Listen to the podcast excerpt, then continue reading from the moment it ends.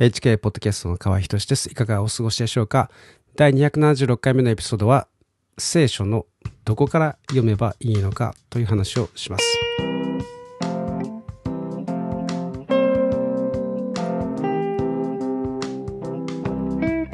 えー、先週はですね、喉を痛めて、えー、声が全く出なくなってしまいましたけれど、えー、本当に申し訳ありませんでした。だいぶ良くなってですね、えー、まあ、今もあのずっと話すと咳がまだ少し出てしまうんですけれど、えー、もうほぼほぼ良くなったので、えー、皆さんお祈りをありがとうございました。昨日、昨夜ですね、えー、昨夜はあの WBC の韓国戦がありました。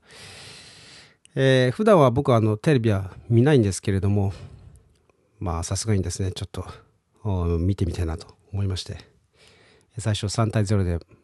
負けていて、なんだこりゃと思ったんですけど、えー、すぐにですね、逆転して、あわやコールドゲーム、えー、あと1点入ればコールド勝ちになるっていうですね、まあ本当に快勝でした。えー、しかし、まあゲームはですね、え長引きまして、終わったら11時過ぎでしたね。まあ、なので、えー、いつもとは、あまああ、リズムが、生活のリズムが狂いましたけれども、まあ、僕はなるべく、えー、10時ぐらいに寝ようと思っているので、えー、と、まあですね、えー、多くの方があ昨夜はですね、興奮したと思います。はい。で、今日はですね、えー、聖書を読みたいという人のために、えー、どこから読んだらあいいのかなというですね、えー、そういう話をしたいと思います。あの聖書を読みたいっていう人がですね、結構増えてきて、えいます。でまあ、僕のブログのですね、読者さん、えたちの中にも、聖書を買ったとかですね、えアプリをダウンロードしたとか、え読んでみたいとかですね、えそんなメールをいただきます。えーまあ、お金のない方でもですね、あの、無料のアプリがありますので、えー、まあ、誰でも聖書というものですね、えー、手にして読むことができるわけです。あの、僕のおすすめの聖書ですね、えー、オーディオバイブルと一緒になっていて、まあ、キック聖書ってですね、えー、まあ、それはですね、本当に、えーまあ、よくできていてですね、えー、まあ、一流の俳優さんたちがですね、えー、まあ、声優として出演していてですね面白い、え、内容まあ内容は変わりませんけれども感情がこもった、え、内容になっています、え、もちろんテキストバージョンも一緒になっているので、えー、本として読むこともできます。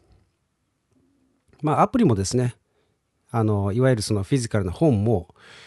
まあ、利用の仕方次第なんですけれども、えー、まあ、僕はあのいつも決まった時間に、えー、読むようにしてるので今も普通の、えー、本ですね分厚い本を読んでいます。まあ、本の方がですね、え頭に残りやすいというのもありますし、まあ、線を引いたりとかですね書き込んだりもしやすいですね。はい。まあ、何を書き込むのかというと、まあ、神様がですね、自分に何を語ってくださったのかとかですね、まあ、あるいは疑問なんかもですね、えー、たまに書いたりします。で、聖書をどこから読めばいいのかということでですね、迷う人もきっといらっしゃると思うんですね。えー、なので今日は僕のおすすめを話したいと思います。で、聖書はですね、旧約と新約とあるわけですけれども、新約から読むことをお勧めします。えー、なぜならですね、聖書はイエス様について書かれた本なんですね。で、旧約聖書も実はイエス様について書かれた本なわけです。まあ、長い歴史を通してですね、メシアが来られるということをですね、えー、書いたものなんですね。まあ、中には、まあ、そう思えないというかですね、それの一体どこかっていうふうに 思えるような、え書物もあるあるわけですけれども、まあ、間接的にというかですね、まあ、壮大なストーリーの、まあ、パズルの、えー、一つとして機能する、えー、わけです。で、まあ、それはですね、よく学んでいくと、全体像からそれが見えてくるわけですけれども、まあ、いきなりですね、えー、そういう知識とか学びがなく、目を通してもですね、一体何が言いたいのかさっぱりわからない、えー、と思うんですね。まあ、僕もそうでした。まあ、だからこそですね、聖書の中心メッセージであるあのイエス様のことが書かれているですね、新約聖書の、しかも最初のですね、えー、4章である、えー、福音書を読むことをお勧めします。えー、まあ、つまりこういうことなんですね。あの、神様のことを知るには、えー、イエス様を知ることが最善であるということなんですね。で、イエス様は神が人となって来られた方であって、そして神様を、イエス様を通して知るということが、えー、あなた自身がですね、え、神様の子供として生きることとなるわけです。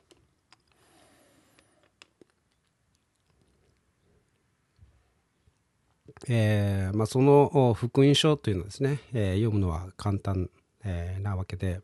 えまあ、本当に物語、え、電気形式になってます。でまあそれはですね、まあ、どんな人にでもそれを読んで理解することが可能であるということなんですね。で聖書全体を理解せねば救われないとかですね、え、キリスト教を理解できない、え、聖書を理解できないということではないんですね。聖書全体のメッセージが凝縮されたのが福音書なわけです。で、福音書に書かれたイエス様の姿から、神様はどんな方であって、私たちのためにですね、命をも投げ出してくださった方であるということを知るわけです。で、聖書全体がですね、そこにフォーカスされているわけです。まあ、だから勉強が苦手な人とか、えー、子供とかですね、老人とか、まあ、誰でもわかる話なんですね。誰でも聞けば信じることができるように、まあ、神様はそういうふうにですね、えー、シンプルに、えー、してくださったんですね。えー、まあ、福音書は読みやすくてですね、本当に、まあ、物語とか、伝記として読めるので、えー、難しい話じゃないんですね。まあ、ただ、まあ、そこには深い意味が隠されて、いたりするわけです。で、まあ、そういうことをですね、えー、教会の牧師さんたちは、えー、日曜礼拝のですね、説教で、えー、その深い意味を解き明かすわけです。で、福音書はですね、えー、マタイ、マルコ、ルカ、ヨハネの4章あるわけですけれども、マタイはですね、ユダヤ人向けに、えー、マルコはローマ人向けに、えー、ルカはですね、ギリシャ人向けに、えー、ヨハネは信者向けに書かれたと言われているんですね。まあ、なので僕がおすすめするのは、まあ、マルコかルカから読み始めるということなんですね。というのも、マタイはえー、いきなり系図から始まるんですね。えー、それで萎えてしまう つまずいてしまう。えー、また随所にですね、旧約聖書からの引用が入ったりします。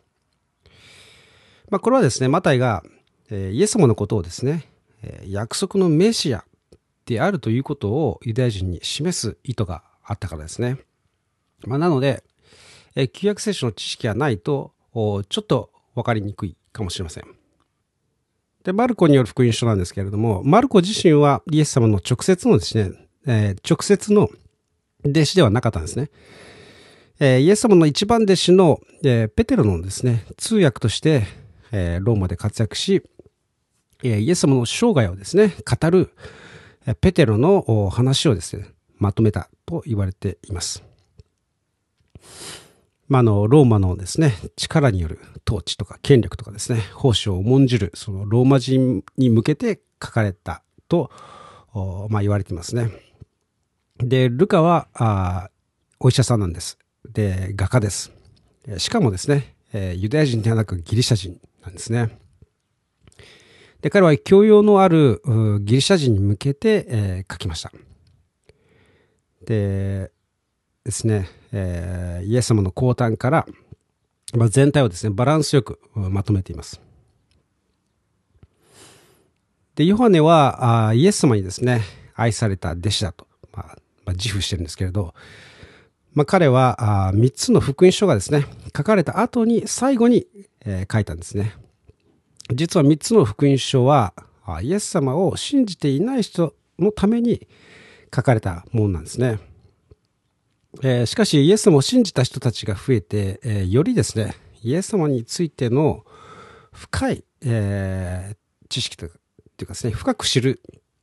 まあ、ニーズが出てきたわけです。で、ヨハネは、えー、イエス様のですね、神聖、まあ、つまり神としてのですね、えー、視点、えー、で書いたわけです。えー、で、ヨハネ以外のですね、福音書は、まあ、人間としてですね、歩まれたイエス様という視点で、えー、描かれています。まあ、なので、まあ、これはあのイエス様を信じてない人たちのためにですね、えー、必要だったわけですね。で、ヨハネは信じた人たちがより深くイエス様を信じ、えー、知るという必要を感じて書いたわけです。まあ、このようなですね、バックストーリーを知ると、まあ、なぜイエス様の伝記がですね、4つも並べられているのかというですね、まあ、理由が見えてくると思います。まあ、それにですね、えー、4人の視点から書かれた伝記というのはですね、より信憑性が強まりますね。えー、一人の証言では、あまあ、やはりですね、捏造というか、まあ、そういうものがあるかもしれません。まあ、あるいはですね、一人の証言だと、まあ、偏りが出るというのもありますよね。誰か一人の人の伝記を書くにしても、それを書く人の価値観というものがですね、えー、表されます。まあ、人によってはですね、えー、異業とかですね、キャリアにフォーカスする、えー、かもしれませんし、まあ、人によってはですね、生い立ちにフォーカスする、えー、えあるいは、まあ、その人となりですね、にフォーカスする。まあ、あるいはですね、えー、家庭人としての姿にフォーカスする。あるいは、あ知られざる裏の顔にフォーカスするということもあるでしょう。まあ、ということですね、まあ、4人による証言というものは、あ偏りを除くものになるわけですね。で、その中で僕がお勧めするのは、あマルコかあルカによる福音書から読み始めるということです。まあ、マタイはですね、旧約聖書の理解がちょっと必要なので、えー、難しいかなと思いますし、えー、ヨハネはですね、えー、クリスチャン向けの濃くて深い話が多いので、まあ、マルコとルカ、えー、がおすすめなわけですけれども、まあ、どちらがいいかって言ったらですね、まあ、それは人によると思うんですね。まあ、イエス様のあの降誕について、えー、まあ、ルカによる福音書はあ細かく書いてるんですね。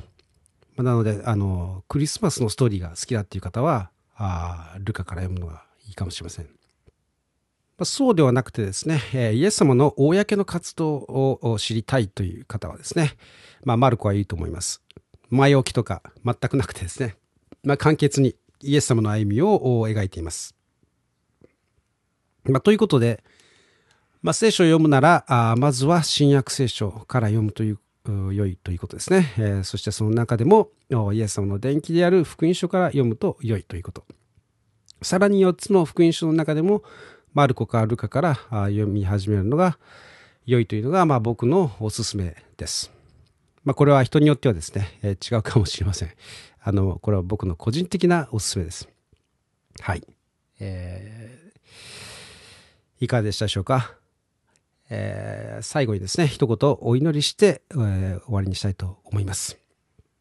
愛する天の父様、今日、このポッドキャストを聞いてですね、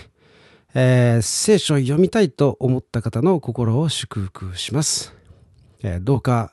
えあなたの御言葉を読むときに、